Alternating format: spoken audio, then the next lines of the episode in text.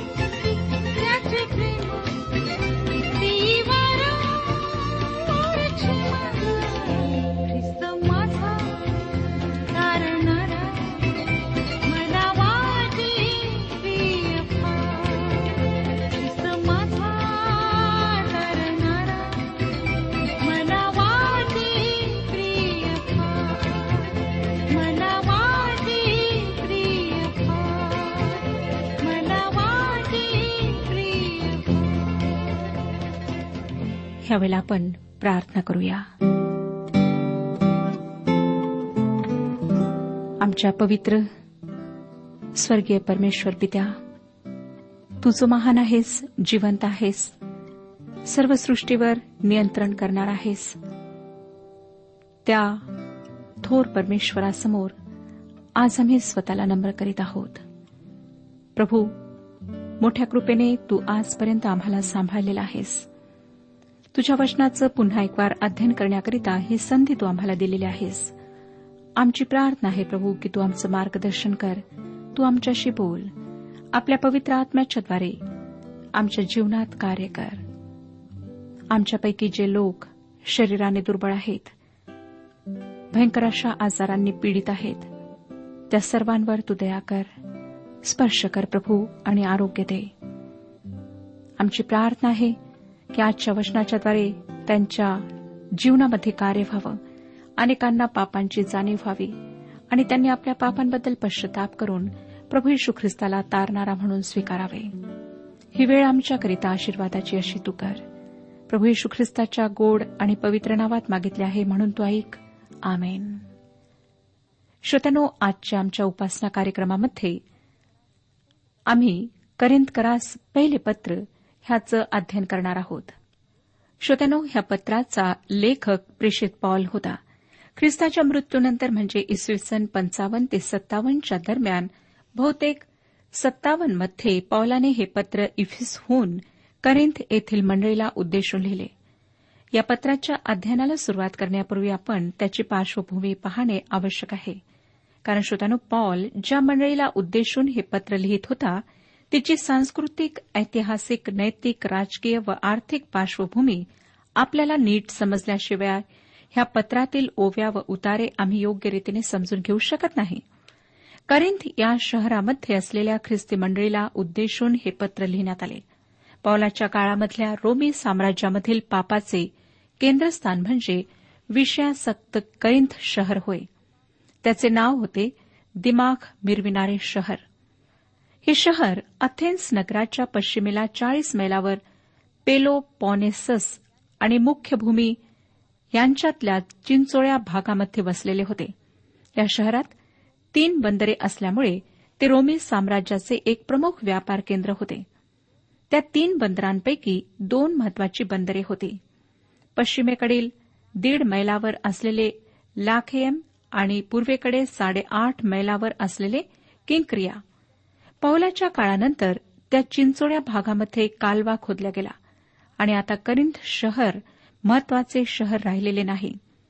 Corinth शहराचे अवशेषही कित्येक काळापर्यंत जमिनीत पुरलेले राहिले व त्यावर एक मच्छीमारी करणारे खेडे बांधण्यात आले.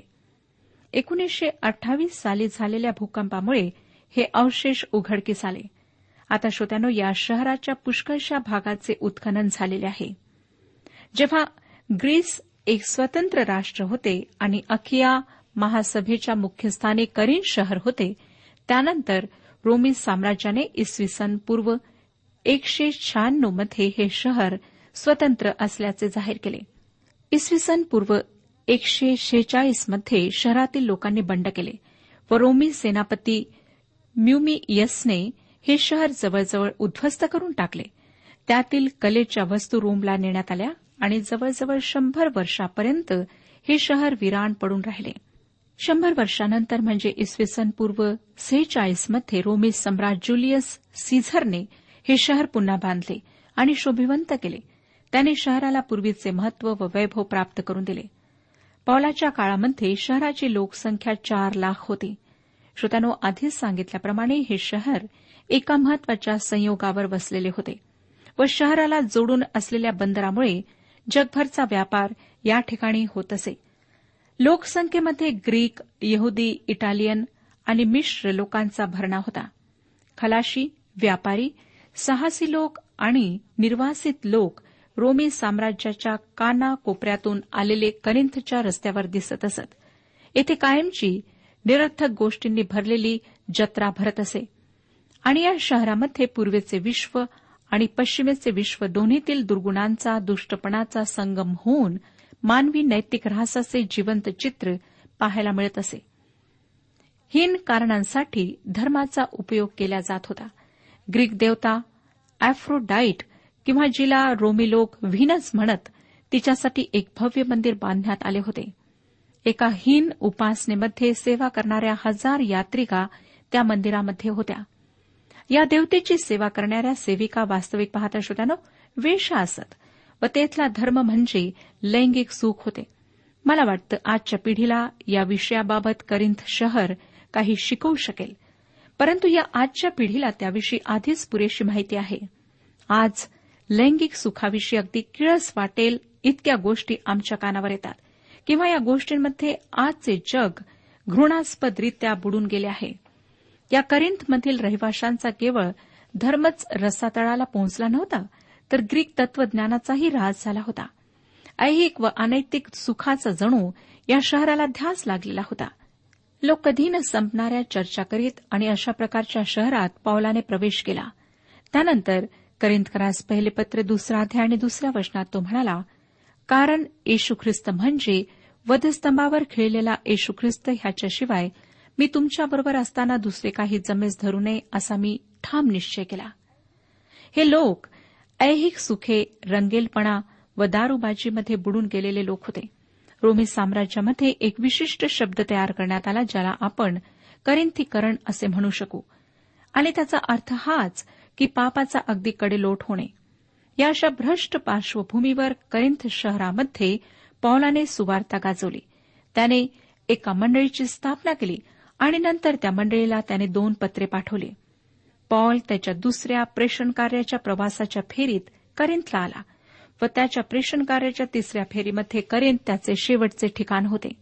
प्रेषितांची कृत्ये अठरावा अध्याय एक ते अठरा वचनांमध्ये पॉलाने करिंथात जो अठरा महिन्यांचा अवधी घालवला त्याचा तपशील दिला आहे. तो एक्विला व प्रिसिला यांना करिंथातच भेटला.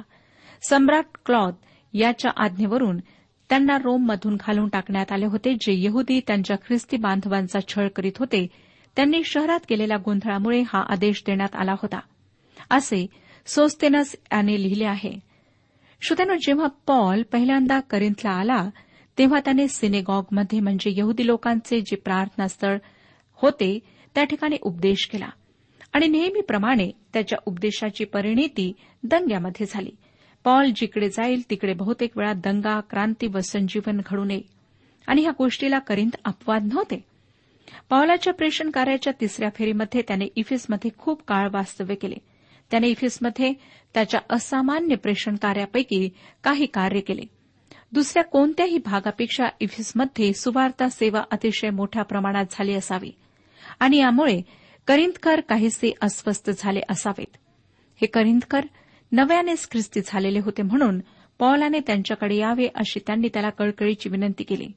त्यांच्या मंडळीमध्ये शिरलेल्या काही अयोग्य गोष्टी सुधारण्यासाठी पॉलाने त्यांना पत्र लिहिले आणि त्या पत्राला प्रत्युत्तर म्हणून त्यांनी पौलाला पत्र पाठवले. त्यामध्ये त्यांनी राजकीय वाद धार्मिक प्रश्न घरगुती समस्या नैतिक जीवन व विधर्मी चालीरीतींविषयी प्रश्न विचारले. श्रोत्यानो पॉलाला या दरम्यान करिंथच्या मंडळीविषयी जे वृत्तांत मिळाले होते त्याच्या आधारे व त्यांच्या पत्रातल्या प्रश्नांना अनुसरून पौलाने त्यांना उत्तर लिहिले. पौलाने त्यांना लिहिलेले पहिले पत्र उपलब्ध नाही. त्यानंतर त्याने करिंथविषयी मिळालेल्या माहितीनुसार जे पत्र लिहिले ते नवीन करारातील करिंथ करास पहिले पत्र या नावाने आपल्यासाठी उपलब्ध आहे. आणि श्रोत्यानो याच पत्राचा आता आपण अभ्यास करणार आहोत. त्यानंतर पौलाने त्यांना जे दुसरे पत्र लिहिले ते म्हणजे नवीन करारातील करिंथ करास दुसरे पत्र होय. करिंथ करास पहिले पत्र ह्याची मध्यवर्ती कल्पना आणि मुद्दा आहे येशूचे प्रभुत्व म्हणजेच ख्रिस्ताचे प्राधान्य. ह्या गोष्टीची आपण नोंद घ्यायला पाहिजे कारण त्यातच आमच्या समस्यांचे उत्तर आहे. तुमच्या लक्षात येईल श्रोत्यानो की नैतिक सामाजिक व धार्मिक अव्यवस्थेला नीट करण्यासाठी ख्रिस्त येशू एकच उत्तर आहे. आणि या पत्रामध्ये पुनरुत्थानाचा सिद्धांत मांडलेला आपल्याला सापडतो. या गोष्टीमुळे हे पत्र अत्यंत महत्त्वाचे झाले आहे. या पुस्तकाचा अभ्यास करण्यासाठी तीन महत्त्वाचे विभाग पाडलेले आहेत. पहिल्या विभागात नमस्कार किंवा मायना व उपकार स्तुती आहेत. तो विभाग करिंदकरास पहिले पत्र पहिला अध्याय एक ते नऊ असा आहे. दुसऱ्या विभागामध्ये करिंद येथील मंडळीची ऐहिकता किंवा त्या मंडळीची एकूण परिस्थिती वर्णिण्यात आली आहे. करिंदकरास पहिले पत्र पहिला अध्याय दहाव्या वचनापासून अकराव्या अध्यायाच्या चौतीसाव्या वचनांमध्ये तिचे वर्णन आहे. तिसरा विभाग अध्याय बारा ते सोळा असा आहे व त्यामध्ये आध्यात्मिक दानांविषयी बोध आहे. त्यांच्या ऐहिकतेपेक्षा आध्यात्मिकता फार महत्वाची आहे. आम्ही एका गोष्टीची यावेळेस आठवण ठेवायला पाहिजे श्रोत्यानो की जवळपास दोन हजार वर्षांपूर्वी अस्तित्वात असलेल्या या मंडळीमध्ये अनेक समस्या होत्या. जसे ते ख्रिस्ताच्या व्यक्तित्वापासून दूर गेले होते तसे ते आपल्या ध्येयापासून दूर गेले होते. किंवा त्यांची ध्येयावरची नजर ढळली होती आणि त्याचाच परिणाम म्हणून त्यांच्यासमोर समस्या निर्माण झाल्या होत्या. जवळपास दोन हजार वर्षांपूर्वी करिंथमधील मंडळीच्या ज्या समस्या होत्या त्याच आजच्या आमच्या मंडळीच्याही समस्या आहेत. ही गोष्ट धक्कादायक आहे. मला वाटतं वधस्तंभावर खिळलेल्या ख्रिस्ताच्या मध्यस्थतेवरची आमची नजर ढळली आहे. आमच्या ख्रिस्ती जीवनाचा केंद्रबिंदू वधस्तंभावर खिळलेला ख्रिस्त असायला पाहिजे. श्रोत्यानो करिंथच्या मंडळीची देखील हीच समस्या होती की त्यांची नजर ख्रिस्तावरून ढळली होती. आपल्यापैकी बऱ्याच जणांना वधस्तंभावर खिळलेल्या ख्रिस्ताची मध्यस्थता किंवा केंद्रस्थान या शब्दाविषयी अडचण वाटली असेल. या पत्रामध्ये आपण अत्यंत महत्त्वाच्या सिद्धांतापैकी काही सिद्धांतांचा अभ्यास करणार आहोत व ते सिद्धांत समजायला काहीसे अवघड आहेत. परंतु माझी खात्री आहे श्रोतानो की हा कार्यक्रम जर आपण प्रार्थनापूर्वक ऐकला तर पवित्र आत्म्याच्या साह्याने हे सिद्धांत समजणे आपल्याला सोपे जाईल. तसेच माझा विश्वास आहे की ख्रिस्ती सिद्धांताचा अभ्यास तुम्हाला तुमच्या ख्रिस्ती जीवनाला अधिक बळकट करण्यास सहाय्य पुरवेल. योग्य सिद्धांत किंवा मूल्ये आमच्या ख्रिस्ती जीवनाचा पाया आहेत. जर आमचा पाया भक्कम नसेल तर आमचे ख्रिस्ती जीवन व ख्रिस्ती विश्वास डळमळीत होईल. ज्या कारणासाठी परमेश्वराने आम्हाला पाचारण केले आहे त्याप्रमाणे आम्ही जगू शकणार नाही. दुसऱ्या शब्दात सांगायचे म्हटले तर आम्ही प्रभू यशू ख्रिस्ताचा प्रकाश आमच्या ख्रिस्ती जीवनातून प्रकाशित करू शकणार नाही. म्हणून ख्रिस्ती सिद्धांत समजून घेण्याची आम्हाला अत्यंत गरज आहे. आपण ख्रिस्ताची मध्यस्थता समजून घेण्याआधी या गोष्टीची खात्री करून घेतली पाहिजे की आम्ही नामदारी ख्रिस्ती लोक नाही तर पुनरुत्थित ख्रिस्ताला स्वीकारलेले म्हणजे तारण पावलेले ख्रिस्तामध्ये नवीन जन्म पावलेले ख्रिस्ती लोक आहोत. श्रोतानो आपणाला माहितच आहे की जोपर्यंत आम्ही आमच्या पापांची ख्रिस्ताद्वारे देवाजवळ कबुली देत नाही ख्रिस्ताने माझ्यासाठी त्या कालवरीच्या वधस्तंभावर अत्यंत यातनामय मरण सोसले व माझी पापे त्याने धुवून टाकली त्याच्या त्या कठोर मृत्यूमुळे माझ्या व देवामध्ये समेट घडून आला व तो ख्रिस्त पुनरुत्थित आहे व त्याच्याद्वारे मला तारण व सार्वकालिक जीवन आहे असा विश्वास धरत नाही. कबुली देत नाही तोपर्यंत आम्ही ख्रिस्तामधली नवीन उत्पत्ती होऊ शकत नाही. आणि एकदा आम्ही ख्रिस्तामध्ये नवीन जन्म झालेले ख्रिस्ती जेव्हा होतो तेव्हा आमच्या ख्रिस्ती जीवनाचा केंद्रबिंदू ख्रिस्त होतो. श्रोतानो हे फार आवश्यक आहे. जोपर्यंत आमच्या नजरेसमोर ख्रिस्ताने आमच्यासाठी वधस्तंभावर मोजलेली किंमत आहे तोपर्यंत जग आम्हाला मोहात पाडू शकत नाही. आमच्या आजूबाजूच्या समस्या आम्हाला भेडसावू शकत नाहीत. ख्रिस्त सोडून इतर कोणतेही तत्वज्ञान सामर्थ्य आणि सौंदर्य आम्हाला आकर्षित करून घेऊ शकत नाही. श्रोत्यानो करिंदकराच्या नजरेसमोर ख्रिस्ताचा वधस्तंभ राहिला नव्हता. त्याऐवजी दुसऱ्याच गोष्टी त्यांच्या जीवनाच्या केंद्रस्थानी आल्या म्हणूनच त्यांच्या मंडळीमध्ये अनेक समस्या असलेल्या आम्हाला दिसतात. तसेच आमच्या वैयक्तिक जीवनामध्ये व मंडळीच्या जीवनामध्ये ख्रिस्ताचे प्रभुत्व असणेही अत्यंत जरुरीचे आहे. पाश्चात्य अभिजात संगीत कलेची एक शिस्त आहे. म्हणजे जर अभिजात वाद्यवृंद एखादा संगीताचा प्रकार सादर करणारा असेल तर त्या वाद्यवृंदाचे नेतृत्व किंवा मार्गदर्शन करणारी एक व्यक्ती असते. त्या व्यक्तीच्या किंवा मार्गदर्शकाच्या मार्गदर्शनाखाली वाद्यवृंद संगीत सादर करू शकते. जर मार्गदर्शक समोर नसेल तर प्रत्येक वादक त्याच्या मर्जीनुसार व बुद्धीनुसार आपले वाद्य वाजवेल व त्या वीस ते पंचवीस वादकांच्या वेगवेगळ्या वादनामुळे सुरेल संगीत निर्माण होण्याऐवजी मोठा गोंधळच तेथे उडेल. म्हणून मार्गदर्शक नसलेला वाद्यवृंद म्हणजे गोंधळाचे साम्राज्य होय. तशाच प्रकारे श्रोत्यानो जर आमच्या जीवनात व ख्रिस्ती मंडळीमध्ये ख्रिस्ताचे प्रभुत्व नसेल तर कितीतरी गोंधळ निर्माण होतो. आणि संपूर्ण सृष्टीमध्ये निर्मितीच्या संदर्भात प्रभू परमेश्वराने ख्रिस्ताला प्रभू बनवले आहे. त्याचे परम महत्त्व त्याने स्थापित केले आहे. तो सर्वश्रेष्ठ आहे. पवित्र शास्त्र त्याच्याविषयी आम्हाला कलसेकरास पत्र पहिला अध्याय पंधरा सोळा आणि अठरा वचनांमध्ये सांगते. कलसेकरास पत्र पहिला अध्याय पंधरा सोळा आणि अठरा वचने. तो अदृश्य देवाचे प्रतिरूप आहे. तो सर्व उत्पत्तीत ज्येष्ठ आहे. कारण आकाशात व पृथ्वीवर असलेले दृश्य व अदृश्य असलेले राजे अधिपती सत्ताधीश किंवा अधिकारी असलेले जे काही आहे ते सर्व त्याच्यामध्ये निर्माण झाले. सर्व काही त्याच्याद्वारे व त्याच्यासाठी निर्माण झाले आहे. तोच शरीराचे म्हणजे मंडळीचे मस्तक आहे. तो आधी मृतांमधून प्रथम जन्मलेला आहे. अशासाठी की सर्वांमध्ये त्याला प्राधान्य मिळावे. म्हणून श्रोतानो आमच्या वैयक्तिक जीवनातले व मंडळीच्या जीवनातले त्याचे परमस्थान ओळखणे आमच्या आध्यात्मिक जीवनाच्या वाढीसाठी अत्यंत आवश्यक आहे. श्रोत्यांनो पौलाने करिंथच्या मंडळीला या दोन महत्त्वाच्या गोष्टींविषयी बोध केला. आजच्या मंडळीप्रमाणे याही मंडळीचे स्वतःविषयी परमेश्वराविषयी जगाविषयी अनेक गैरसमज होते. अतिशय दृढ परखड शब्दामध्ये ते पावलाने खोडून टाकले. पौलाने ख्रिस्ताच्या वधस्तंभाचे महत्त्व पवित्र आत्म्याविषयी स्पष्टीकरण देवाविषयी योग्य संकल्पना व देवाच्या सेवकाविषयी माहिती या पत्रात दिलेली आहे. त्याचबरोबर करिंदकराच्या मंडळीतल्या घृणास्पद गोष्टी त्यांचे विवाह स्वातंत्र्य स्त्रियांचा पोशाख सहभागिता व पवित्र आत्म्याची दाने याविषयी पौलाने पवित्र वचनातून स्पष्टीकरण दिले आहे. तसेच त्याने पुनरुत्थानाचा सिद्धांतही या पत्रामध्ये मांडला आहे. पवित्र शास्त्र आमच्यासाठी आरशाप्रमाणे आहे व त्यात मानवाविषयी व देवाविषयी त्रिकालाबाधी सत्य म्हणजे कधी न बदलणारे सत्य सांगण्यात आले आहे. ते संपूर्ण मानव जातीला सारखेच लागू पडते. तुमची मंडळी एखादी गावातली छोटी मंडळी असू द्या किंवा जगाच्या दुसऱ्या टोकाला असलेल्या मोठ्या शहरातली मंडळी असू द्या. तुम्ही कोणत्याही जाती धर्मामधून ख्रिस्ती विश्वास स्वीकारलेला असू द्या. तुम्ही कोणत्याही वयाचे आणि रंगाचे असलात तरी पवित्र शास्त्रामध्ये तुमच्या जीवनाचे संपूर्ण दर्शन तुम्हाला घडेल. परंतु श्रोत्यांनो आम्हाला आमचे प्रतिबिंब कसे आहे हे दाखविणे एवढेच पवित्र शास्त्राचे कार्य नाही. पॉल तिमथ्याला लिहिलेल्या पत्राद्वारे आम्हाला तिसरा अध्याय आणि सोळावे वचनात सांगतो. दुसरे तिमथी तिसरा अध्याय सोळावे वचन. प्रत्येक परमेश्वर प्रेरित शास्त्रलेख सद्बोध दोष दाखविणे सुधारणूक नीतीशिक्षण ह्याकरिता उपयोगी आहे.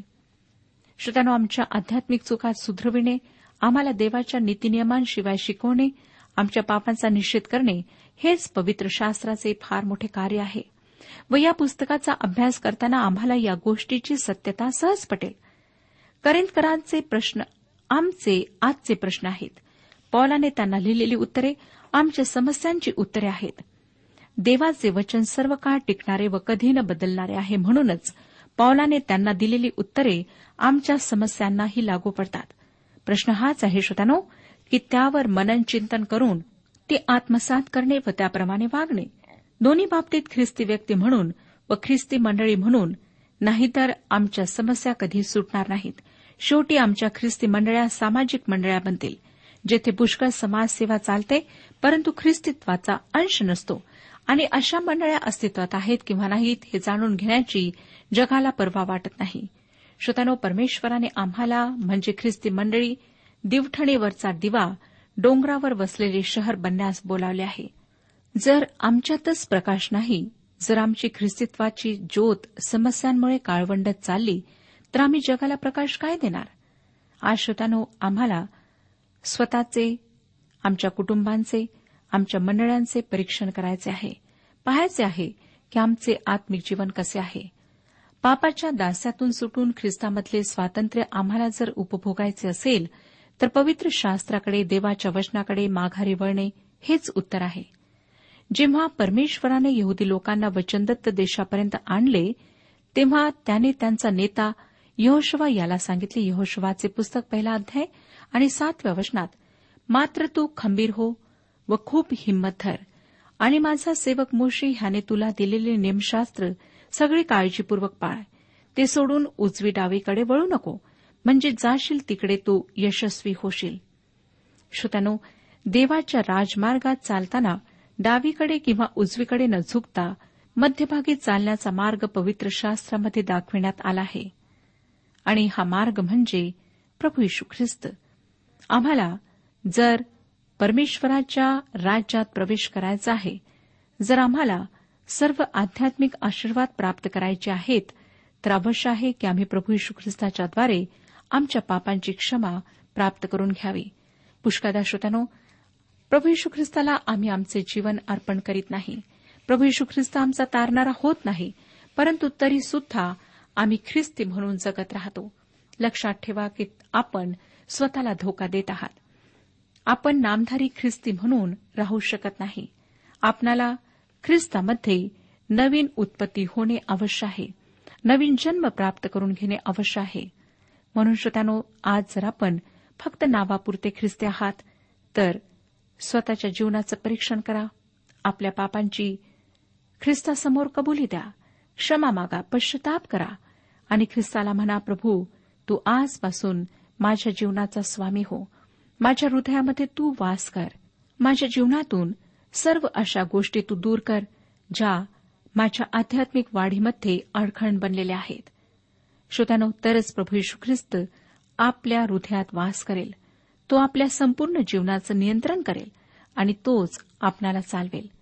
आज जर आपण शांतीच्या शोधात आहात सत्याच्या शोधात आहात आपण मुक्ती प्राप्त करून घेऊ इच्छित आहात पापांपासून क्षमा प्राप्त करून घेऊ इच्छित आहात तर ख्रिस्ताजवळ या तो तुमची वाट पाहत आहे. परमेश्वर आपला सर्वांस आशीर्वाद देऊ आजच्या उपासना कार्यक्रमात परमेश्वराच्या जिवंत वचनातून मार्गदर्शन आपण ऐकलं. आजच्या या वचनातून आपणास काही आशीर्वाद मिळाला असेल यात काही शंका नाही. सुदैव जीवनविषयक काही शंका असल्यास किंवा काही प्रश्न असल्यास किंवा काही प्रार्थना निवेदन असल्यास पत्राद्वारे आम्हास अवश्य कळवा. आम्हाला अगदी आनंदच होईल. पत्र व्यवहारासाठी आमचा पत्ता लिहून घ्यावा. कार्यक्रम उपासना पोस्ट बॉक्स क्रमांक एक शून्य दोन बेजनबाग नागपूर पिनकोड क्रमांक चार चार शून्य शून्य शून्य चार. आमचा ईमेल ऍड्रेस आहे Marathi T T B at radio eight eight two dot com. Email address पुन्हा एकदा ऐका Marathi T T B at radio eight eight two dot com.